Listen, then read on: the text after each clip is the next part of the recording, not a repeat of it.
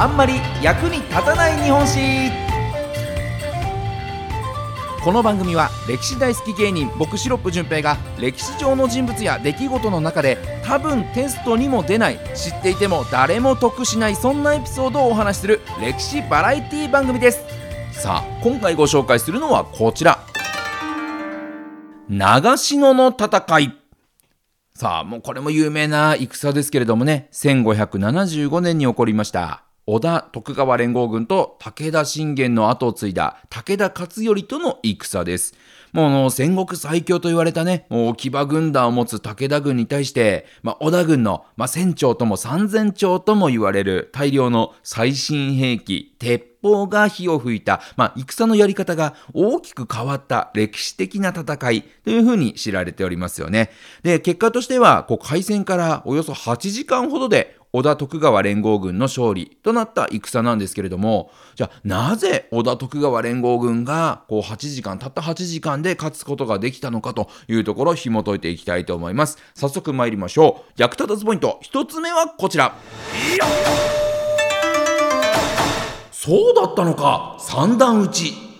ね、あの、学校では、こう、長篠の戦いの決め手としては、こう、織田軍の鉄砲三段打ちっていうのが、こう、大きかったんだよというふうに教科書にも載っていたなという記憶があります。まあ、この三段打ち何かと言いますと、の鉄砲隊を、あの、3列に並べまして、ね、1列目、最前列の1列目、2列目、3列目というふうに並べて、で、1列目の人が打って、ね、その打った後に、こう、弾を込めたりするのに時間かかるので、え後ろに回って、で、次2列目、3列目の人が打ってる間に、こう、弾を込め終わった1列目の人がまた前に出てきて打つみたいな。まあ、そうすることで、こう、簡単なく、ずっと鉄砲を打ち続けられるよという作戦だった。っていうふうに、こう、学校では習ってきたと思います。ただこの三段打ち、今ではちょっと否定されてるという説だったりもするんですよね。あの、玉込め玉を込める時間っていうのが、大体早くて30秒ぐらいかかってたというふうに言われてまして、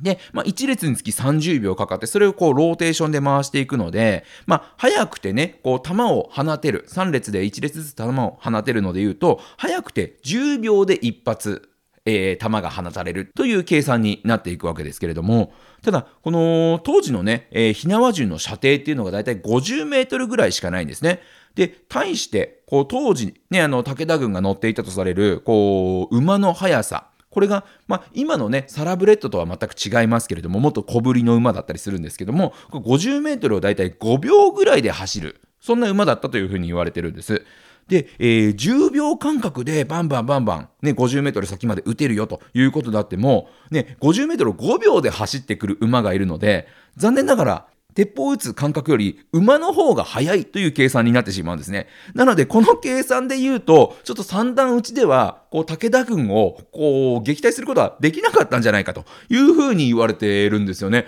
まあ、今の科学ってすごいなと思いますけれども、まあ、そんな形で否定するんだというところでね。なんで、僕らがこう、学校で習っていた三段打ちっていうのは実際なかったんじゃないか。まあ、そこまで大活躍はしてなかったんじゃないかというふうに考えられております。で、えー、ちなみにね、あの、今言われてるのが、この3列に並べてではなくて、こう準備できた人からどんどん撃ちましょうっていうスタイルで、えー、鉄砲を使っていたんじゃないかというふうに言われてますね。えー、もしくは、の3段というのも、前から1列目、2列目、3列目っていう風に並ぶのではなくて、階段式に3段に配置して、高さの違う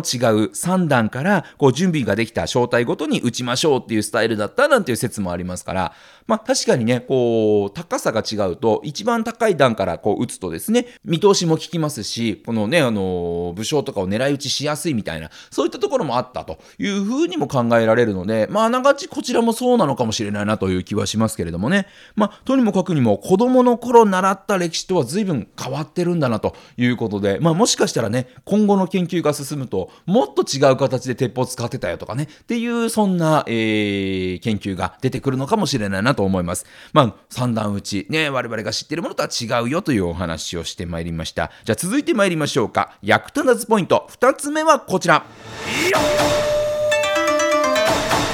天運を味方にした織田徳川連合軍。さあ、この長篠の戦い、500人で守っている長篠城という城を武田軍が1万5千人で囲んでいた。まあ、これを城を助けるために織田徳川連合軍3万8千が出てきて、えー、戦ったというのがこの、えー、長篠の戦い、えー、というふうに言われてるんですけれども、これあの、倍以上の勢力があるね、え、織田徳川連合軍ですから、まあ、すぐに攻めれば戦いが、戦は終わりそうなものなんですけれども、ただ、織田方はすぐには動かず、武田勝頼を設楽原という場所におびき出して、えー、戦が始まったんですね。これなんでじゃあすぐにぶったたかなかったのっていうことで考えると、まあ、大人数で攻めてきたっていうことが分かってしまうと、武田側は、まあ、不利だということで逃げてしまう恐れがあると。で、なので、えー、この徳川、織田徳川連合軍は少人数しか集まってないんですっていう偽の情報を流しつつ、こう待つわけですね。で、自分から攻めていかずに待つのにも理由がありまして、この戦の時期っていうのはちょうど梅雨時期だったんですね。つまり、雨だと鉄砲が使えないわけですよ。で、ただ、幸運にも、こう、雨が上がって、さらに雨上がりの霧で、織田方がどれだけの人数がいるか見えないっていう状況を作り上げて、戦が始まった。そのおかげで、織田は、人数が多いということを隠しつつ鉄砲を使えることになったと、えー、もうまさに運を味方につけたからこその大勝利だったと言えるんですよね。ただまあこれ、運というふうには言い方してますけれども、この戦、当時の戦というのが、こう、陰陽師という人たちをこう連れてったりもしてて、まあ、陰陽師ってなんとなく今の感覚で言うと、こう占い師さんみたいな感じかなって思うんですけれども、この陰陽師ってすごくもう科学のこう知識がすごくある人たち、まあ、統計学だったりとかっていうところでこういろいろね吉凶を予想するっていうことなんでしょうね。なので非常に頭のいい人たちなのでこう天候の情報とかこう天気がこの風が吹いたらこの、えー、気圧の感じだったら、えー、天候は次こうなるよねっていうのとかをしっかりと予想できる人たちだったというふうにも言われてるのでこれ運というかもしかするとこの陰陽師の人たちが、まあ、もうちょっと待ちましょうともうちょっと待つと雨が上がりますからそして霧がが出るはずなので、この気温なら霧が出るはずなので、この状況を作った上で戦いましょうっていうふうに信長に進言したんじゃないかなというふうな気もしますよね。確かに長篠の戦いだけじゃなくてね桶狭間の戦いでも信長はこう天候に恵まれたというのがありますのでこれもきっと陰陽師の大活躍だったんじゃないかなというふうに思いますが、まあの天運天気を味方につけたからこその大勝利だったと言えるのは間違いないかもしれません。それでは最後参りましょう。役立たずポイント3つ目はこちら。日本のメロスが救った長篠城。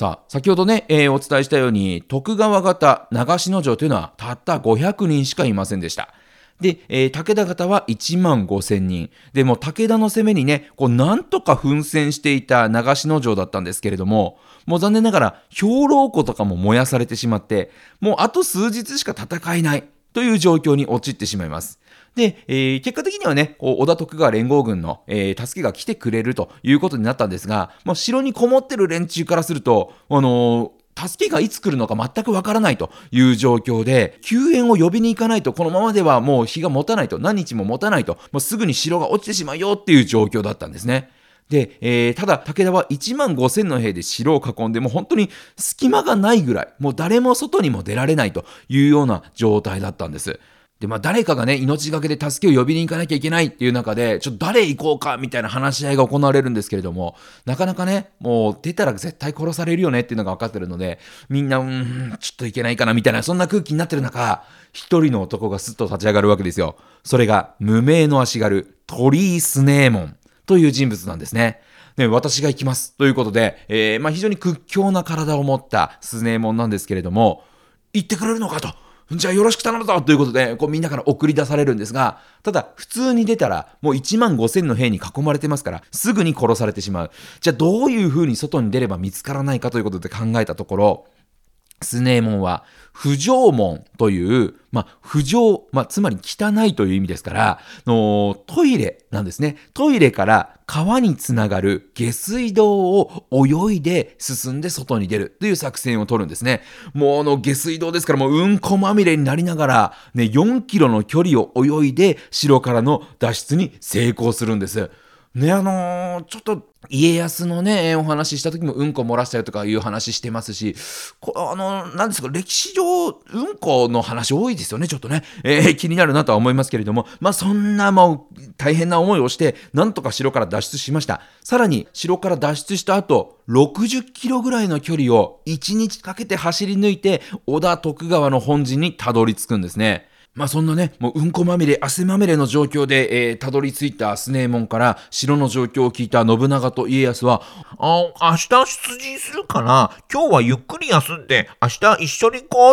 うでね、えー、いうふうにあの、鼻をつまみながら話したかどうかわかりませんけれども、まあそのように、まあちょっと休んできなさいよっていうことを提案するんですね。えー、ただですね、スネーモンは、いや、一刻も早く城に救援が来るよってことを伝えてやりたいということで、すぐに出発しますと主張するわけですね。でもあのー、まあ、それだけ言うんだったら、まあ、気をつけて帰れよということで送り出した信長と家康なんですけれども、まあ、本陣を後にしてまた60キロの距離を走ったスネーも、お城の手前で不幸にも武田軍に見つかってしまうことになるんですね。で、捕まって武田勝頼の尋問に思わずもう織田徳川がもうすぐやってくるということを答えてしまうんです。で、勝頼はそこでスネーモンに分かったと。じゃ城の仲間には救援は来ないっていう風に伝えなさいと。まあそうすれば命は助けてやるし、ね、あの、その後、お前は非常に勇敢な男だから、武田家で飯抱えて、えー、ちゃんと働かせてやるという風に取引を持ちかけるんですね。でも捕まってしまって、もうボロボロになって、で、もう情報も入ってしまったスネーモンですから、もう分かりましたと、うなずくしかなかったんですね。で、勝頼からすると、救援が来る前に城を落としてしまえば、戦には勝てると。で、そのためにはもう城内のね、城の兵の士気を下げるっていう必要があったので、このスネーモンに嘘をつかせるっていう作戦をこう考えつくわけですね。さあ、そんなね、条件を渋々飲んで城の前に連れて行かれたスネーモンに、この武田軍が言うわけですね。さあ、助けは来ないと言えと。ね、そうするともうスネーモン、まあ仕方ないと腹をくくって大きな声で城に向かって叫ぶわけですね。もうすぐ味方が来るぞあと少しの辛抱だね、約束を破って、ね、自分は殺されてしまうことを覚悟で、ね、えー、城に向かって、もうすぐ助けが来るぞっていうふうに叫ぶわけですね。それを聞いて、城はうわ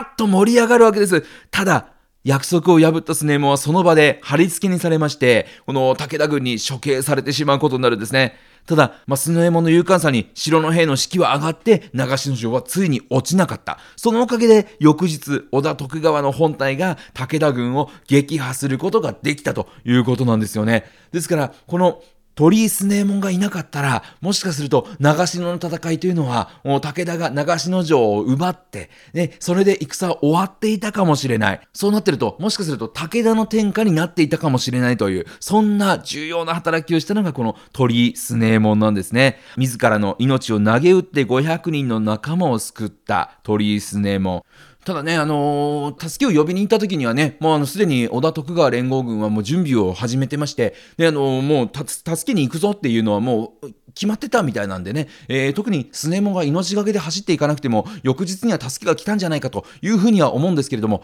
それを言い出すとね、えー、スネモンがただ無駄死にしただけじゃないかというふうなね、えー、感じになってしまいますので、あえてここでは伏せさせていただこうと思いますけれども、まあ、ただね、もう本当に立派な人だなというところで、こう、織田信長からもね、認められて、スネモンのこう慰霊の石碑みたいのが立っていたりですとか、あと、現代にもね、スネモンの勇敢さというのは伝わっていて、愛知県の新城市というところには、このスネーモンが由来になった JR の駅、鳥居駅というのがありますから、ぜひね、えー、この鳥居駅を通る際にはですね、このスネーモンの勇敢さというところに、ぜひ心を寄せてみてはいかがでしょうか。まあ、こういった歴史に残る戦というのはね、まあ、いろんなこう条件が重なって、そして、えー、名もなき人たちの活躍というのがあって、歴史が変わっていくんだなということを感じますね。ということで、今回は長篠の戦いについてお話ししました。また来週お耳にかかりましょう。さよなら。